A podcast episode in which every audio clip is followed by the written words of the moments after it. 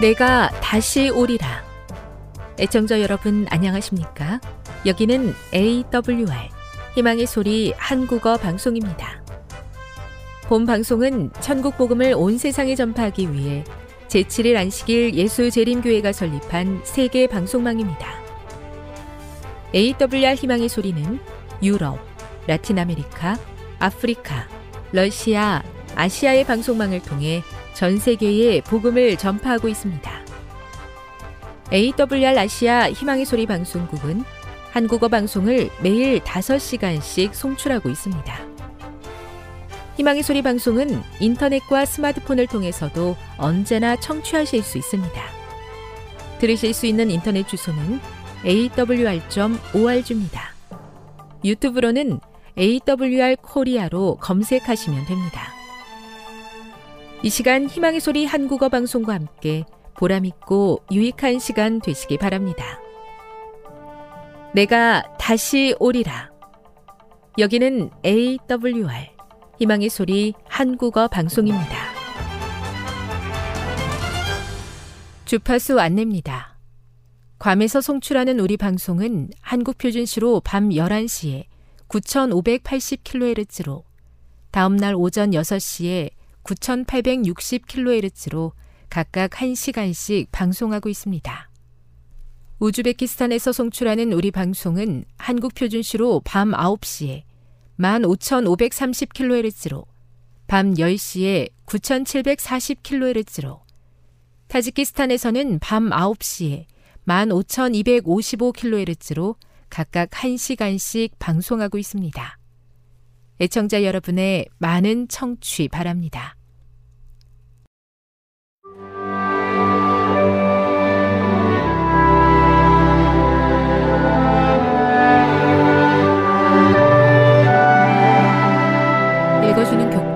셋째 날 11월 22일 화요일 세상을 떠나서 그리스도와 함께 빌립보서 1장 21에서 24절과 데살로니가 전서 4장 13에서 18절을 읽어보라. 바울은 언제 그리스도와 함께 그리고 주와 함께 있기를 기대했는가? 바울은 지금 그리스도 안에 살며 예수님께서 재림하신 후에는 그리스도와 함께 살고자 하는 열정으로 가득했다. 죽음조차도 구세주 그리고 주님께 속하고자 하는 그의 의지를 막을 수 없었다. 로마인들에게 보내는 편지에서 이야기했듯이 사망이나 생명조차도 우리를 우리 주 그리스도 예수 안에 있는 하나님의 사랑에서 끊을 수 없을 것이었다. 우리가 살아도 주를 위하여 살고 죽어도 주를 위하여 죽나니 그러므로 사나 죽으나 우리가 주의 것이로다. 로마서 14장 8절. 이와 같은 확신을 가지고 바울은 이미 죽은 신자들을 예수 안에서 자는 자들이라고 부르며 재림의 날 그리스도께서 그들을 깨우셔서 영생을 주실 것이라고 말했다. 바울이 차라리 세상을 떠나서 그리스도와 함께 있고자 하는 그의 바람을 이야기했을 때 그것이 그가 죽은 후에 자신의 영혼이 그리스도와 함께 살기 위해 몸을 떠나는 것을 의미했는가? 전혀 그렇지 않다. 이 성경절에서 바울은 문제 가득한 현재의 삶을 벗어나 그리스도와 함께 있고 싶은 소망을 말로 표현한 것이다. 여기서 바울은 자신의 죽음과 예수님의 재림 사이에 존재하는 시간 간격은 말하지 않는다. 이 구절은 바울이 죽음과 동시에 하늘로 가리라고 기대했다고 가르치지 않는다. 그는 재림의 때까지 자신의 상급을 받지 못할 것임을 분명히 알고 있었다. 바울은 죽음 후에 자신이 알게 될 바로 다음의 것은 죽은 자를 다시 살리기 위해 구름을 타고 오시는 그리스도이며 그때야 비로소 그리스도와 함께 있게 될 것이라고 이야기한다.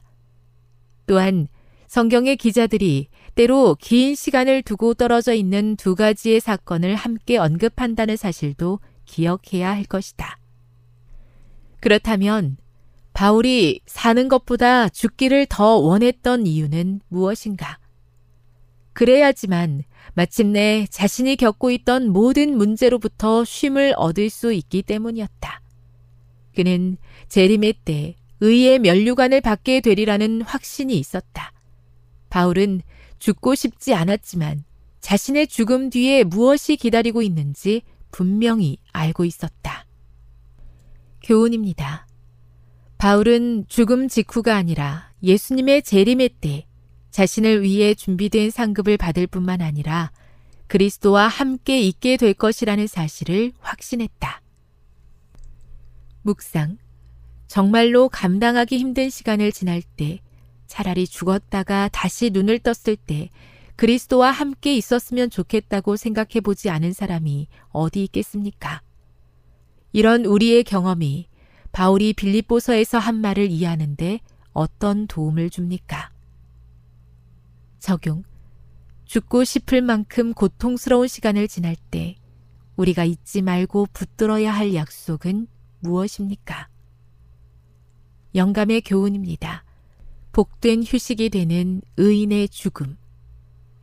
무덤에 내려가는 자들은 침묵 중에 있다. 그들은 해 아래서 행해지는 것은 아무것도 알지 못한다.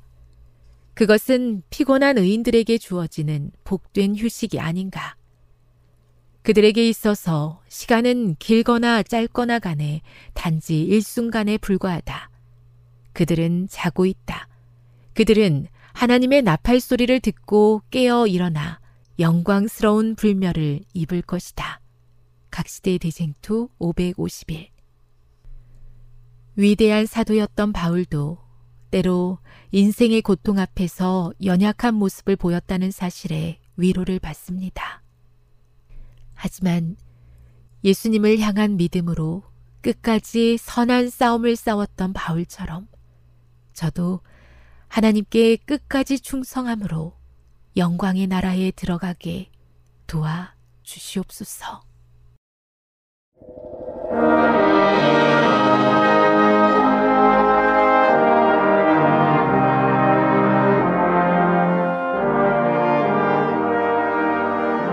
시청자 여러분 안녕하십니까 하나님의 귀한 말씀으로 감동과 은혜를 나누는 시간입니다 먼저 하나님의 말씀 히브리서 11장 13절로 16절의 말씀을 봉독해 드리겠습니다 이 사람들은 다 믿음을 따라 죽었으며 약속을 받지 못하였을 때 그것들을 멀리서 보고 환영하며 또 땅에서는 외국인과 나그네로라 증거하였으니 이같이 말하는 자들은 본향 찾는 것을 나타내미라.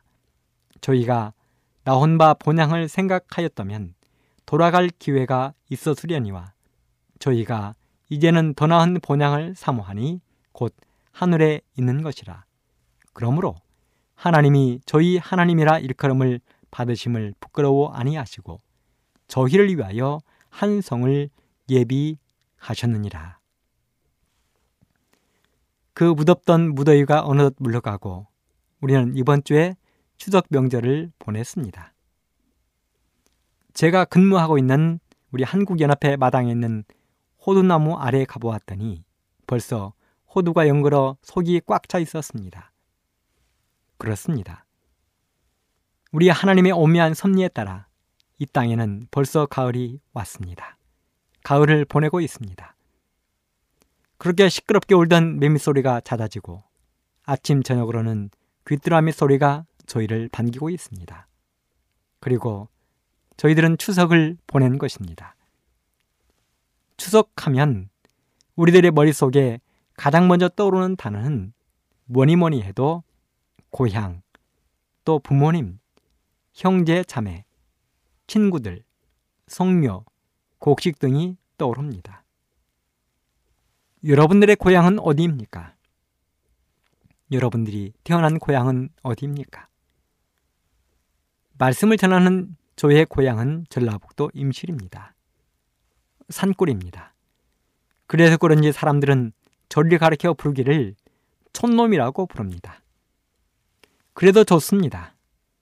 사람들이 촌놈이라고 불러도 저는 아무런 거부감이 없습니다. 왜요? 아무리 저를 촌놈이라고 불러도 그곳은 저의 고향이 되기 때문에 그렇습니다. 고향을 생각하면 얼마나 행복하고 기분이 좋은지 모릅니다.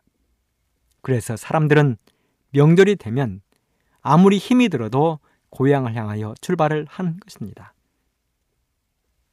이번 추석 동안에 이동한 인구가 3,513만 명이라고 이야기했습니다.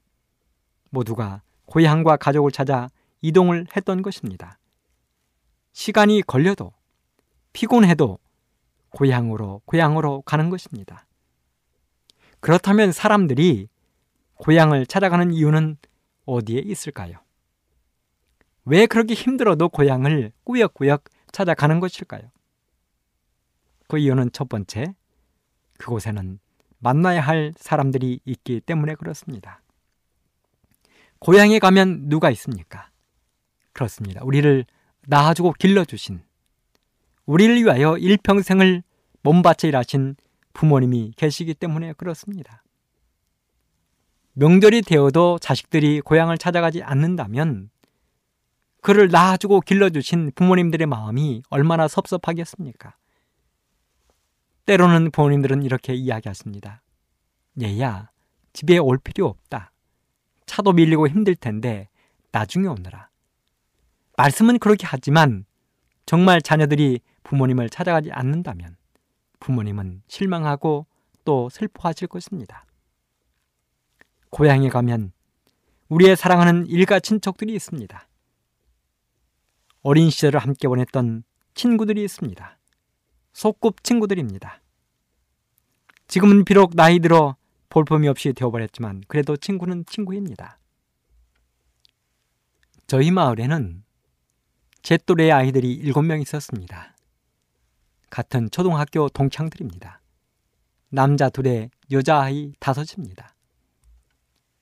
초등학교를 졸업한 지 수십 년이 지났지만 아직도 그들과 함께 뛰어놀았던 정든 교정과 마을과 마을 뒷산과 강 주변을 저는 잊을 수가 없습니다. 소꿉친구의 정이 고향에는 묻어 있습니다. 명절이 되면 그들을 만날 수 있는 참으로 좋은 기회가 되는 것입니다.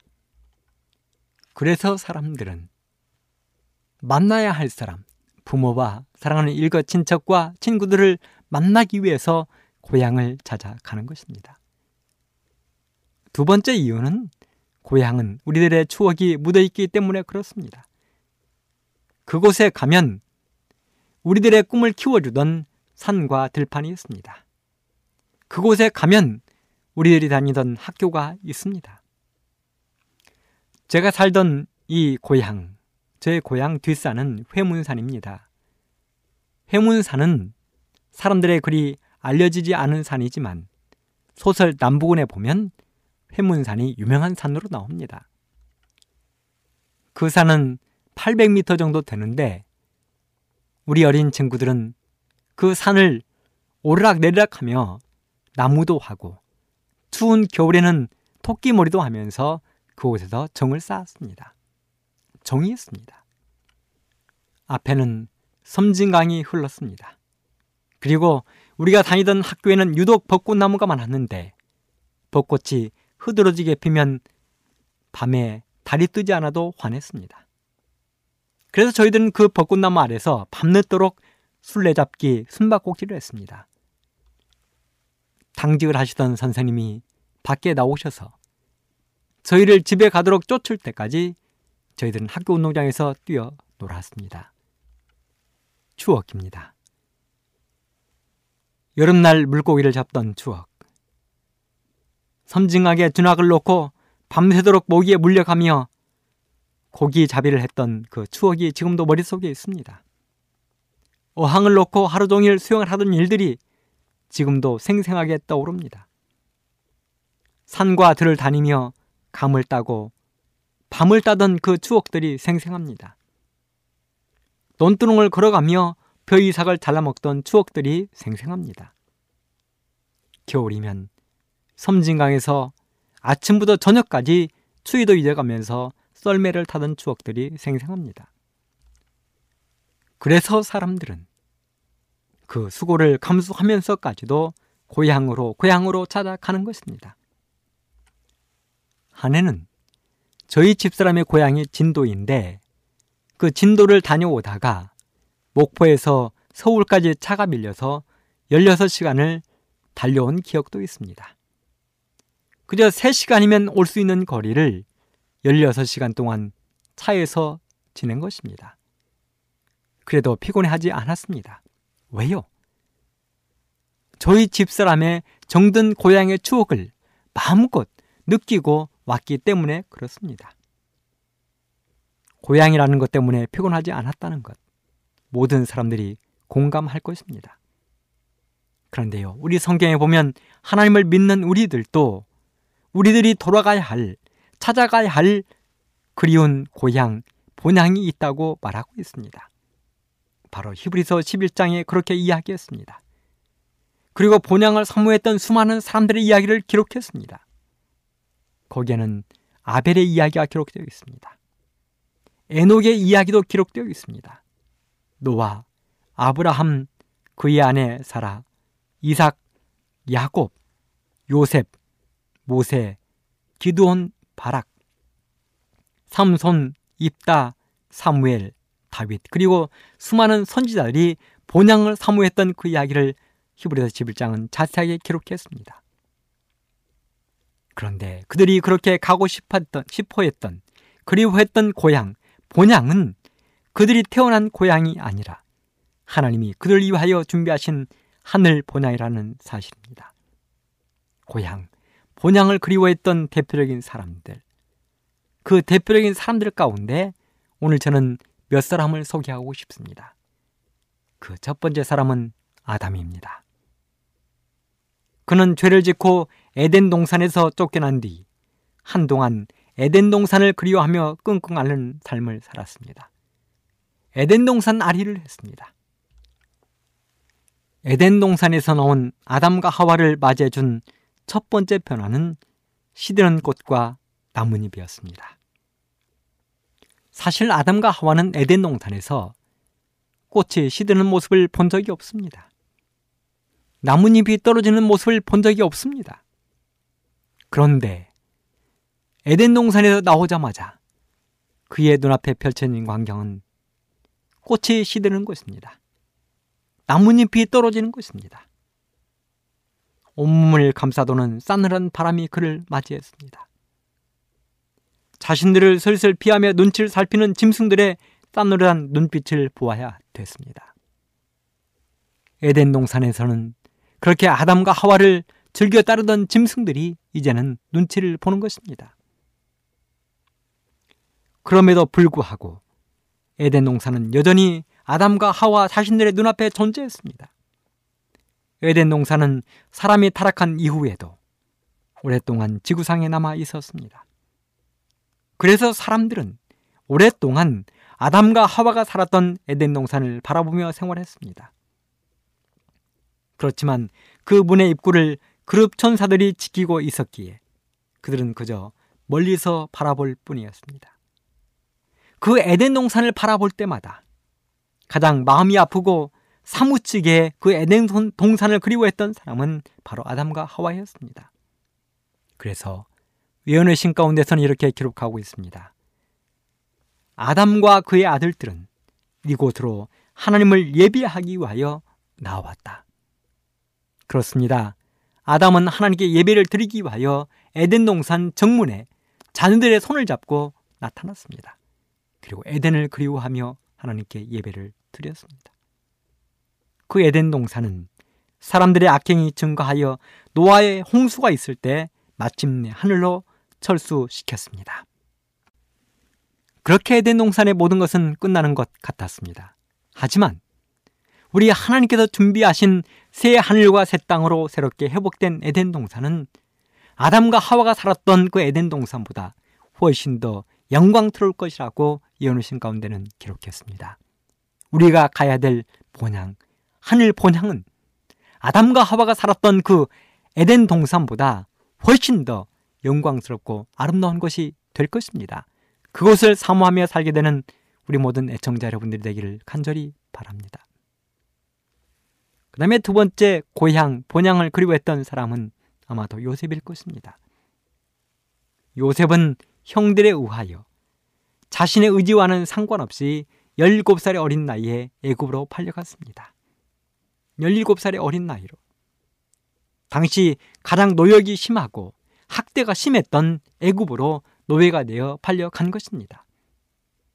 그리고 110살이 되어 죽는 날까지 그는 다시는 자신의 고향 산천으로 돌아가지 못했습니다. 그는 고향을 잃고 93년을 타양 애굽에서 살았습니다. 그런 요셉이 그의 고향과 사랑하는 가족들을 얼마나 그리워했을까요? 아버지가 얼마나 보고 싶었을까요? 동생 베냐민이 얼마나 보고 싶었을까요? 그는 17살의 나이로 애굽에 팔려가면서 멀리 자기의 고향 산천을 바라보면서 지나가게 되었습니다. 눈물이 앞을 가렸습니다. 막막했습니다. 그때 그는 결심을 했습니다. 그 결심을 니어네신 가운데는 이렇게 기록하고 있습니다. 요셉은 여호와께 자기 자신을 완전히 헌신하고 이스라엘의 수호자 하나님께서 그가 유랑하는 땅에서도 그와 함께 계시기를 기도하였다. 어떤 환경에 처하더라도 하늘왕의 시민답게 행동하여 하나님께 충성을 다하리라는 고결한 결심으로 그는 감동되었다. 그렇습니다. 요셉은 자기의 고향을 지나가면서 이미 노비의 신분이 되어 있었지만 그는 결심했습니다. 어떠한 환경에 처하더라도 하나님을 굳게 믿으며 하나님의 사람으로 살기로 결심했습니다. 이 요셉의 결심을 우리 모든 애청자 여러분들이 하게 되기를 간절히 바랍니다. 요셉은 93년 동안 자기의 고향을 돌아가지 못했습니다. 그리고 그는 머나먼 타양 땅에서 자기의 생을 마감했습니다. 그래서 고향에 사무친 그 요셉은 자기 후손들에게 유언했습니다.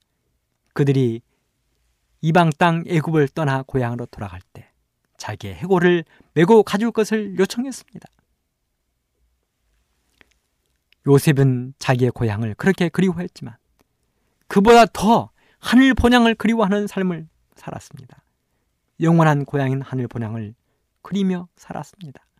우리 모든 애청자 여러분, 요셉처럼 고향, 하늘 본향을 그리워하는 멋진 신앙인의 삶을 살게 되기를 간절히 바랍니다. 세 번째는 아마도 다니엘일 것입니다. 다니엘도 요셉과 거의 비슷한 나이에 바벨론의 포로로 잡혀가게 되었습니다. 그리고 88세의 생을 마칠 때까지 70여 년을 이방 땅에서 고향을 그리워하며 생활했습니다. 다니엘이 고향과 하늘 본향을 선무했다는 증거는 그가 하루 세 번씩 예루살렘을 향하여 창문을 열고 기도하는 모습에서 찾아볼 수 있을 것입니다. 그는 그렇게라도 하늘을 사모하는 마음을 달래고 싶었을 것입니다. 그는 6월절이 될 때마다 사랑하는 부모님과 또 친구들과 함께 하나님을 찬양했던 그 추억을 생각했을 것입니다. 그는 초막절이 될 때마다 사랑하는 가족들과 옥상에 초막을 지어놓고 밤하늘에 별을 세며 행복하게 보냈던 시간들을 추억했을 것입니다. 그런 다니엘은 죽는 날까지 자신의 고향으로 돌아가지 못했지만 자신의 영원한 본향인 하늘을 가슴에 품고 살았습니다. 그렇습니다. 고향, 본향은 이렇게 우리를 믿음의 사람으로 만들어주는 힘이 있는 것입니다. 그렇다면 본향을 그리워하며 살았던 사람들의 삶의 태도는 어떠했을까요? 본향을 사모하며 살았던 사람들의 두 가지 특징이 있습니다. 첫째는 믿음을 따라 죽었다는 것입니다. 우리 믿음의 조상들은 하나님이 약속하신 것을 의심하지 않았습니다. 노아는 단 한 번도 비를 본 적이 없었지만 하나님이 방주를 지으라 하시니 방주를 높은 산에 지었습니다. 산 꼭대기에 120년 동안 배를 지었습니다. 아브라함은 갈 바를 알지 못하면서도 하나님이 가라 하시니 나아갔습니다. 모세는 평안이 보장된 애굽의 궁정을 떠나 광야에서 고난의 행군을 하면서도 그 길을 따랐습니다. 모든 믿음의 종들이 그렇게 한 것입니다. 그럼에도 불구하고 성경은 뒤에 한마디를 붙였습니다. 그들은 약속을 받지 못하였을 때. 그렇습니다. 약속을 받지 못했지만 그들은 언제나 믿음 위에 굳게 섰다는 것입니다. 때때로 작은 실수들이 그들을 넘어지게 하는 경우도 있었지만 끝까지 그들은 쓰러지거나 넘어지지 않았습니다. 일어섰습니다. 믿음으로 본향을 고려하는 삶을 살았습니다. 두 번째는 나그네처럼 살았다는 것입니다. 나그네와 방랑자의 차이점이 무엇입니까? 방랑자는 돌아갈 집이 없지만 나그네는 돌아갈 집이 있다는 것입니다.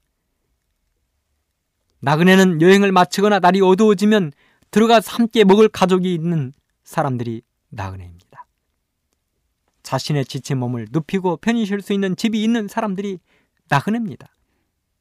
그런데 성경은 우리 믿음의 조상들이 바로 나그네처럼 살았다는 것입니다. 그 이야기는 그들이 돌아갈 집이 있었다는 것입니다. 이 땅에서는 비록 나그네처럼 살아도 반드시 돌아갈 집이 있다는 것인데요. 그 돌아갈 집은 바로 하늘나라 하늘 본향이라는 것입니다. 그렇다면 우리들이 돌아가야 할 하늘 본향은 도대체 어떤 곳입니까? 그것이 어떤 곳이길래 얼마나 좋은 곳이길래 우리 믿음의 조당들은 그 땅을 그렇게 그리워하며 이 땅에서 나그네처럼 살았습니까? 하늘 본향은 첫째 구원 얻은 자의 집입니다. 이 집은 죄를 짓고 쫓겨난 아담과 하와가 그렇게 다시 가고 싶었던 집입니다.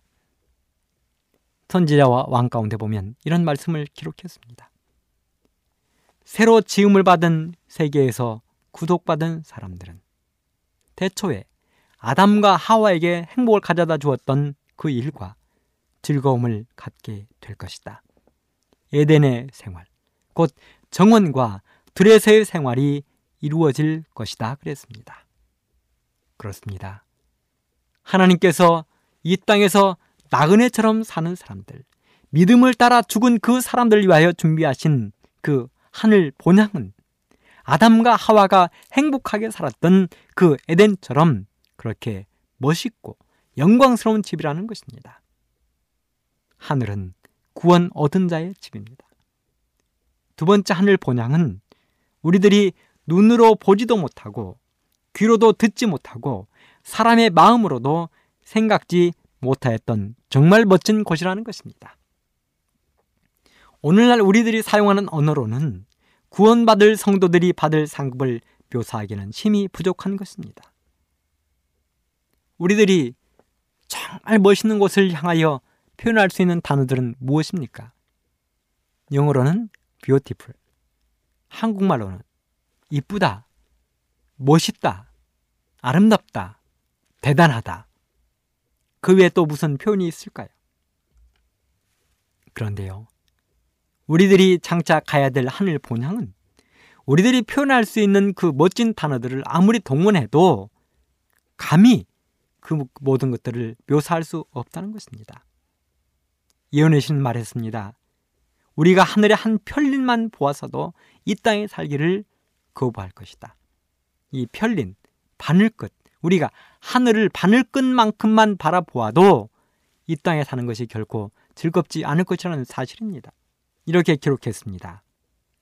나는 예수님의 훌륭한 모습과 영광을 보았다. 그분의 얼굴은 정오의 태양보다 더 밝았다. 그분의 옷은 어떤 것보다 더 희었다. 내가 어떻게 하늘의 영광과 열줄로 된 검은 고를 켜면서 노래하고 있는 사랑스러운 천사들을 여러분에게 묘사할 수 있을까? 1851년에 기록된 화이분의 편지였습니다. 그렇습니다. 우리 예수님이 계시는 그곳은 감히 사람의 언어로는 묘사하기에 너무도 부족한 것입니다. 덕없이 부족한 것입니다. 한 구절을 더 보겠습니다. 각시대 대령투 675쪽에 있는 말씀입니다. 사람의 언어는 의인들이 받을 상급을 묘사하기에 적합하지 않다. 그것은 오직 바라보는 사람들만이 깨닫게 될 것이다. 유한한 사람으로서는 아무도 하나님의 낙원의 영광을 깨달을 수 없을 것이다. 영문시조 1889년에 기록된 그 말씀에는 이렇게 기록이 되어 있습니다. 만일 우리가 하늘 도성의 한 편일만이라도 보게 된다면 우리는 이 세상에 다시 거하고자 결코 원하지 않을 것이다. 사랑하는 애청자 여러분, 저 그곳에 속히 가고 싶습니다. 저 그곳에 정말 가고 싶습니다. 우리 모든 애청자 여러분들도 그 멋진 하늘 본향을 사모하는 삶을 살게 되기를 간절히 바랍니다. 특별히 우리 북녘 동포 여러분, 해외 동포 여러분, 여러분들이 지고 있는 고난의 그 무거운 짐을 내려놓고 주님을 영접하게 되면 주님은 여러분들에게 이 멋진 영광스러운 하늘 도성을 선물로 주시게 될 것입니다. 세 번째 하늘 본향은 행복이 보장된 곳입니다. 복음 교역자에 이렇게 기록을 했습니다. 하나님의 일꾼들은 새 땅의 상태를 추측하는 일에 시간을 허비해서는 안 된다. 하나님께서 밝히시지 않은 일들에 관해 추측하고 이론을 내세우는 것은 모두 가정에 불과한 것이다. 하나님께서 장차 우리를 행복하게 살게 하시기 위하여 만반의 준비를 해 놓으셨으므로 우리는 하나님께서 우리를 위해 세우신 계획에 대해 마음대로 추측하거나 또는 현세 생활 상태로 내세 생활을 추측해서는 안 된다. 이렇게 기록했습니다.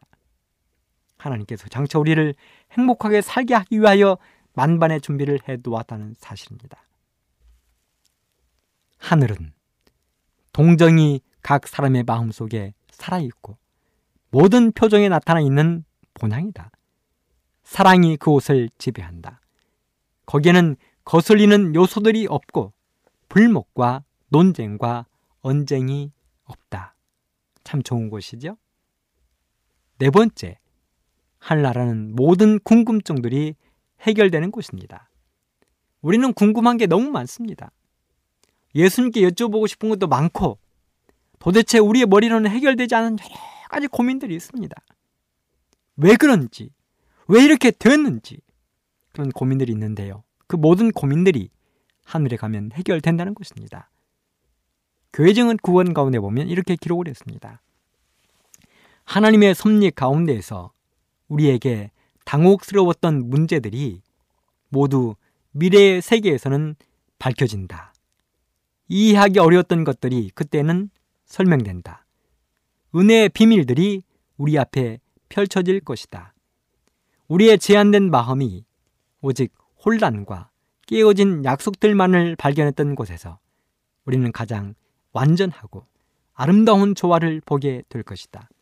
우리는 가장 큰 시련으로 보였던 경험들이 무한한 사랑 때문에 초래된 사실을 알게 될 것이다. 모든 것이 합동하여 우리에게 유익하게 되게 하시는 그분의 친절한 돌보심을 깨달을 때 우리는 말할 수 없는 기쁨과 영광의 절정으로 즐거워할 것이다. 그렇습니다. 우리들은 이 땅을 살면서 도저히 풀리지 않는 문제 때문에 고민할 때가 있습니다.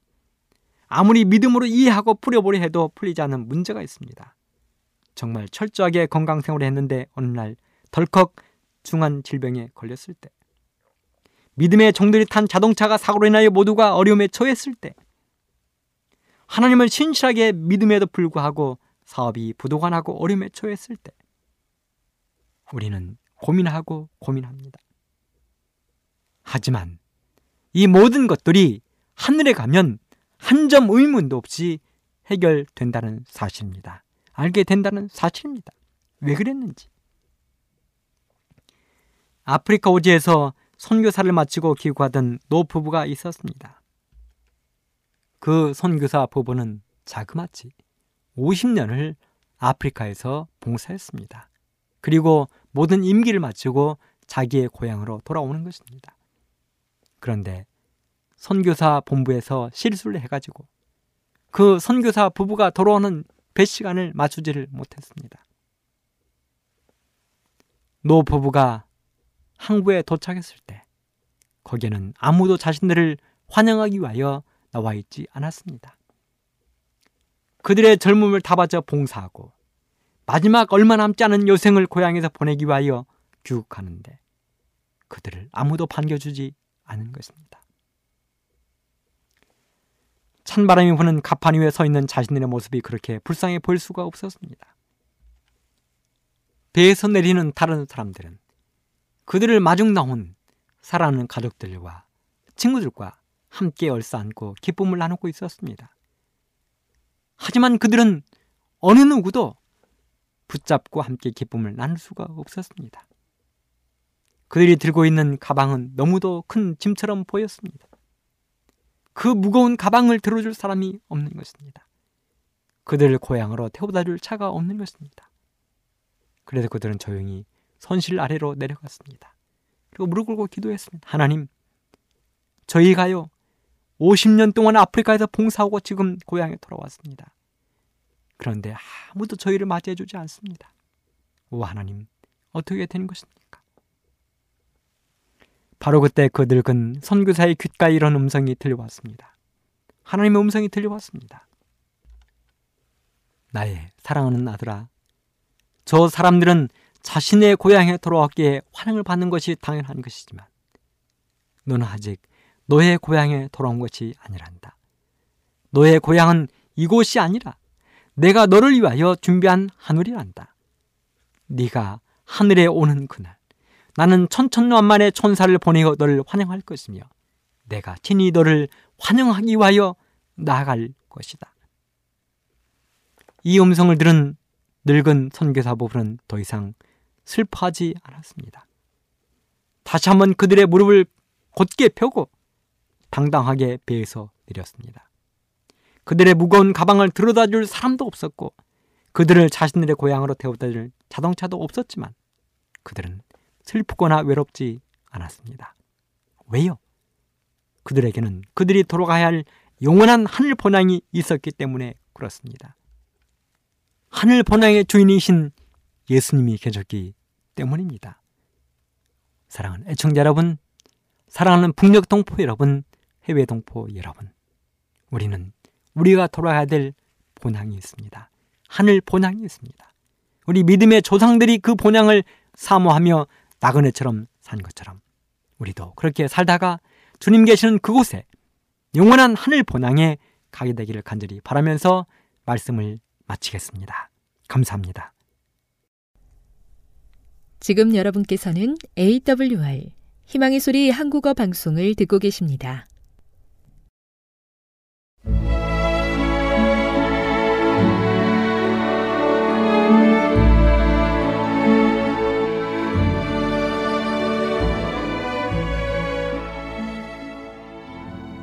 애청자 여러분 안녕하십니까?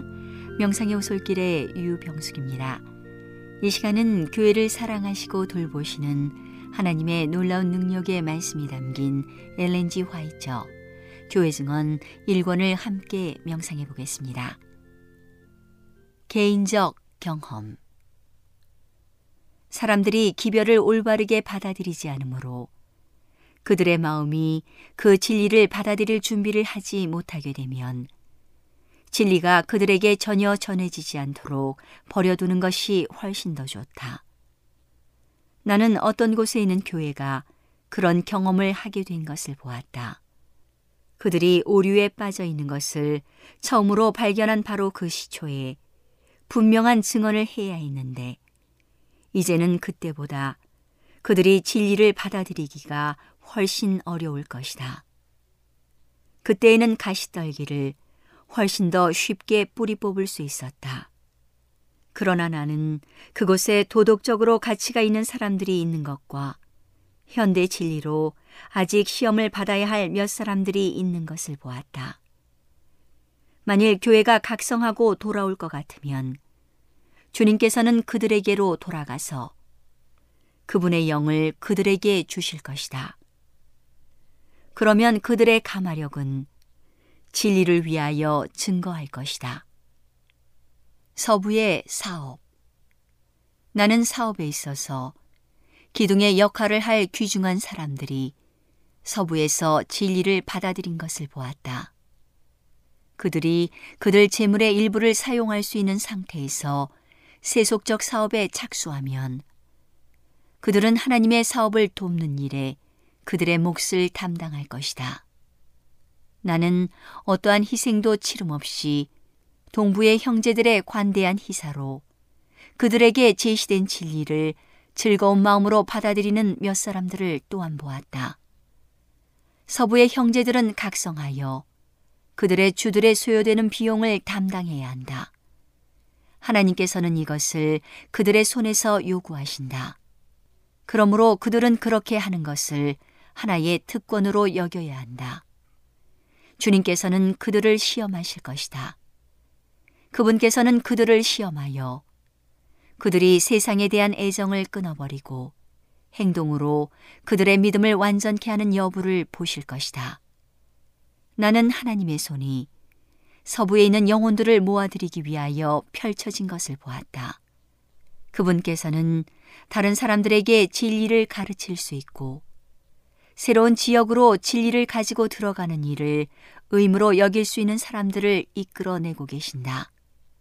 나는 동부에서 서부로 이사하여 새로운 지역에 정착하는 어려움을 겪은 사람들이 올바르게 현대 진리를 받아들일 것 같으면 그들이 세속적 재산을 얻는 데 나타낸 것과 유사한 인내와 결심의 특성을 진리에 대해서도 나타내므로 진리를 전진시키는 사업에 마음을 다하여 헌신할 것을 보았다.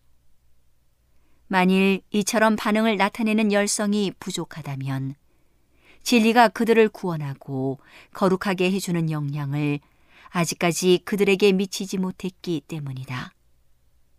나는 어떤 곳에서 있었던 집회를 뒤돌아보라는 지시를 받았다. 피 형제는 하나님의 사업에 대한 부담을 느꼈으나 알 형제는 반대의 정신을 갖고 있었다. 그의 증언은 하나님의 사업과 일치되지 않았다. 그러므로 그는 하나님의 사업의 발전을 위하여 수고하고 있던 사람들에게 슬픔과 부담을 가져다 주었다. 그러나 만일 그가 조금만 더 오래 용납되고 그로 말미암아 야기된 혼란을 형제들이 수습했더라면 사업을 위하여서는 더욱 좋을 뻔하였다. 나는 피 형제가 그의 경우에 있어서 지혜롭지 않게 행동한 것을 보았다. 그 일은 알 형제와 우리의 믿음의 원수들에게 유익을 주었다. 피 형제는 알 형제의 신앙적 특성이 더욱 완전히 드러날 때까지 기다렸어야 했다. 그는 미국의 하나님의 남은 백성들과 연합하든가 다른 쪽에 남든가 할 것이었다. 그러나 알 형제는 그의 나이 때문에 동정을 얻었다. 그는 메신저파의 정신을 받아들였으므로 그의 온 행동이 그 정신에 의하여 어두워졌다. 그의 아내는 충동적이고 과격한 정신을 가지고 있었으며 거짓 소문을 퍼뜨리는데 열성적이었다. 그는 이세벨이 아합에게 한 그 일을 그의 남편에게 하고 그를 충동하여 분명한 증언을 하는 하나님의 종들을 대항하여 싸우게 한다. 동부에서의 그들의 역량은 진리의 정신과 진리를 전진시키기 위한 활동에 생애를 바쳐온 자들을 결정적으로 대적하는 것이었다. 동부에는 진리를 믿노라고 공언하지만 그 사업에 책임을 지고 있는 사람들을 대적하는 불만의 정신을 몰래 간직하고 있는 부류의 사람들이 있다. 그와 같은 마음은 하나님의 사업을 반대하여 어떤 영향이 일어나기 전에는 나타나지 않는다. 그런 영향이 일어날 그때 그들은 그들의 참 성격을 드러내게 된다. 그런 자들은 사실상 근거 없는 소문을 쉽게 받아들이고 간직하고 퍼뜨림으로 이 사업에 종사하는 사람들의 가마력을 말살시킨다.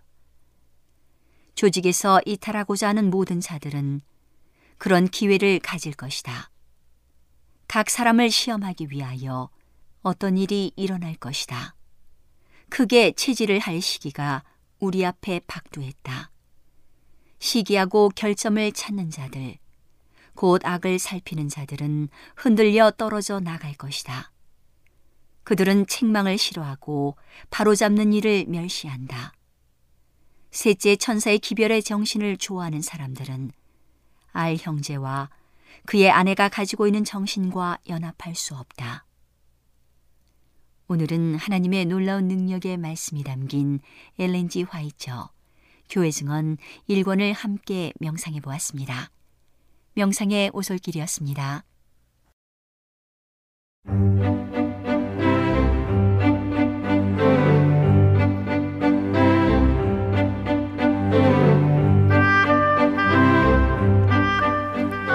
여러분 안녕하세요. 신비한 자연에서 몇 가지 주제를 골라 소개해드리는 아름다운 세계 시간. 저는 진행을 맡은 송은영입니다. 우술초는 비름과에 속하는 여러 해살이 초본 식물인 쇠무릎의 뿌리로서 한국에서는 비름과의 쇠무릎 또는 우술을 말하며 일본에서는 우술과 털쇠무릎, 중국은 우술만 인정합니다. 식물 줄기에 있는 마디의 형상이 밭을 가는 소의 무릎과 유사하다고 하여 쇠무릎이라 불리게 되었습니다. 우슬초, 쇠무릎의 꽃말은 애교이며 우슬은 쇠무릎의 뿌리에 해당하는 약재를 말합니다. 우슬초의 생김새는 가늘고 긴 원주형의 원뿌리 또는 곁뿌리가 달린 원뿌리 형태이며 원뿌리는 대개 막대 모양이거나 약간 구부러졌고 바깥 면은 회황색 또는 황갈색의 많은 세로 주름과 드문드문 겹뿌리의 자국이 있습니다. 다른 이름으로는 우경이나 백배, 산현채, 대절채, 개교골이라 하며 특히 중국에서는 우수를 하남성의 회경산을 우량품으로 인정하여 회우슬이라 부릅니다. 우슬초는 다소 습기가 있는 곳에서 잘 자라는데 동아시아 일대에서 자생하고 한국에서는 중부 이남의 산과 들에서 흔하게 볼 수 있고 마을의 논밭 가장자리나 야산 자락에서 많이 자라납니다. 우슬초의 키 높이는 대략 50에서 100cm이며 줄기는 사각 기둥 모양으로 단단하고 마디는 소의 무릎과 같이 타원형으로 둥글게 뭉쳐 있습니다. 잎은 마주나고 타원형 또는 달걀을 거꾸로 세운 듯한 모양의 가장자리가 밋밋합니다. 양끝이 좁고 털이 약간 있으며 잎 자루가 있습니다. 8월에서 9월경에 줄기 끝이나 잎 겨드랑이에서 긴 수상 꽃차례가 나오는데 거기에 녹색의 작은 꽃들이 달립니다. 꽃 덮이 조각과 수술은 다섯 개씩이며 수술대는 아랫부분이 합쳐져 있고 각 수술대 사이에는 돌기가 도드라져 있습니다. 열매는 긴 타원형인데 도깨비 바늘처럼 바짓가랑이 같은데 잘 달라붙으며 열매 속에 씨가 한 개씩 들어 있습니다. 우슬초 뿌리 부위는 지름이 1cm 미만이지만 길이는 40에서 100cm에 이르는데 이 뿌리를 약으로 쓰려면 긴 잔뿌리가 잘려나가지 않도록 공들여서 채취해야 합니다. 우슬초는 잘 모르는 사람에게는 잡초일 뿐이지만 주로 뿌리를 말려서 한약재로 아주 유용하게 씁니다. 우슬이란 명칭이 줄기의 형상이 소의 무릎을 닮아서 그렇게 붙였다고 했는데 소의 무릎 형상을 지닌 식물이 특히 사람의 무릎 질환에 효능이 있다니 참 놀랍습니다. 마치 호두가 사람의 뇌 모양을 닮아 뇌의 기능을 돕고 암기력과 집중력을 향상시키는 것과 같습니다. 이렇듯 식물의 모양과 형태를 잘 살피면 그 식물이 어떤 쓰임새를 지녔는지 알 수 있습니다. 실제로 우슬초의 뿌리는 사포닌과 칼슘 같은 성분을 많이 함유하고 있어 관절염이나 류머티스성 관절염, 타박으로 인한 염증을 치료하는데 효과가 인정되고 있습니다. 또 허리와 다리가 무겁고 통증을 느끼며 때로 근육 경련이 있을 때도 많이 활용됩니다. 신장이 좋지 않아 소변을 잘 보지 못하고 통증으로 시달리거나 피가 섞인 소변을 볼 때에도 우술초 뿌리를 사용합니다.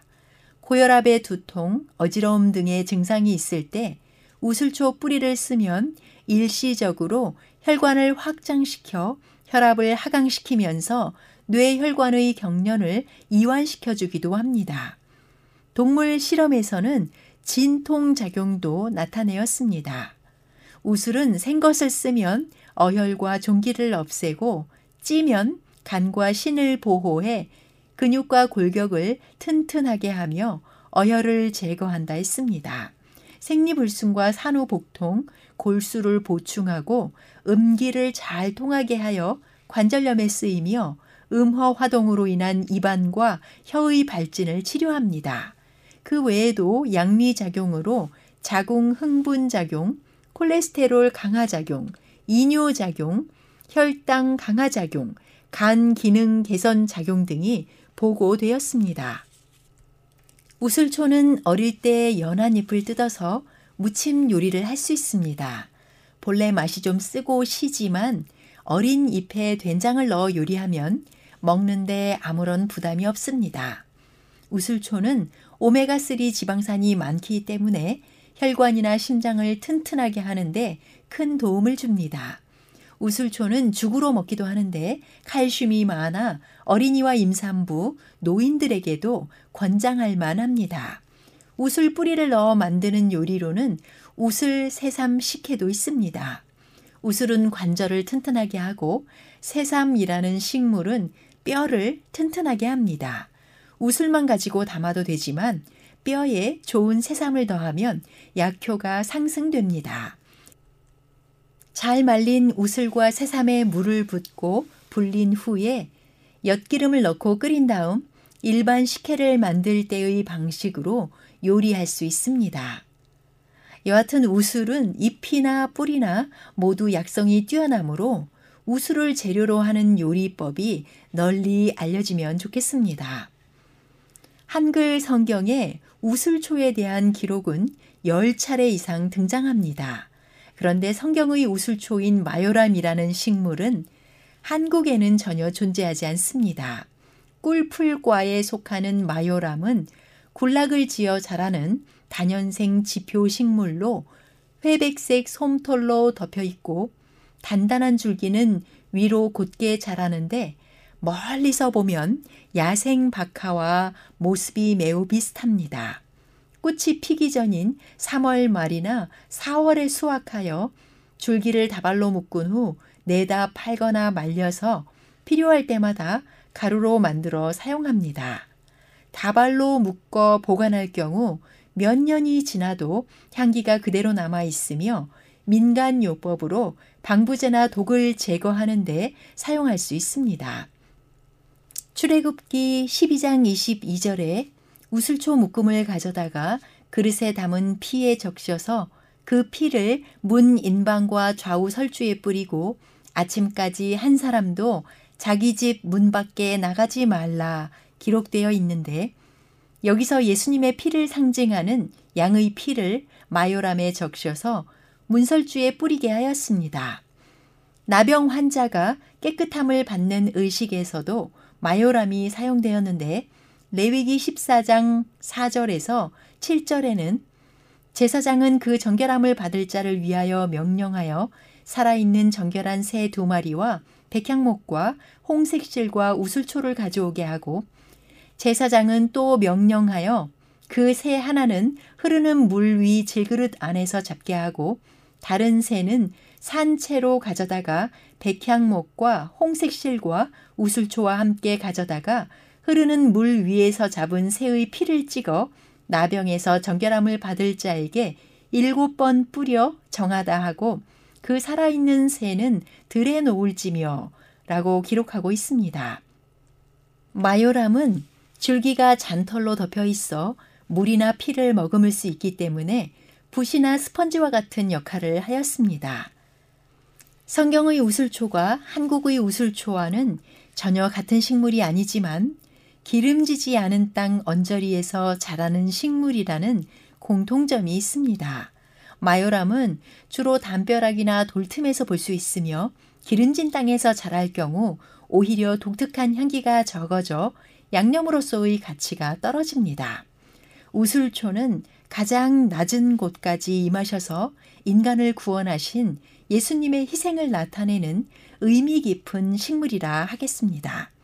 지금까지 아름다운 세계와 함께 해주신 여러분 감사합니다. 저는 다음 시간에 다시 인사드리겠습니다. 여러분 안녕히 계십시오.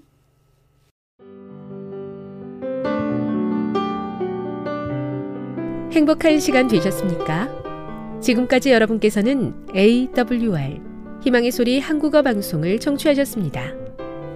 방송을 청취하시고 문의를 원하시는 분은 우편번호 02461 대한민국 서울시 동대문구 이문로 1길 11 희망의 소리 방송부 앞으로 편지나 엽서를 보내주시거나 지역번호 02-3299-5296에서 8번으로 전화 주시기 바랍니다.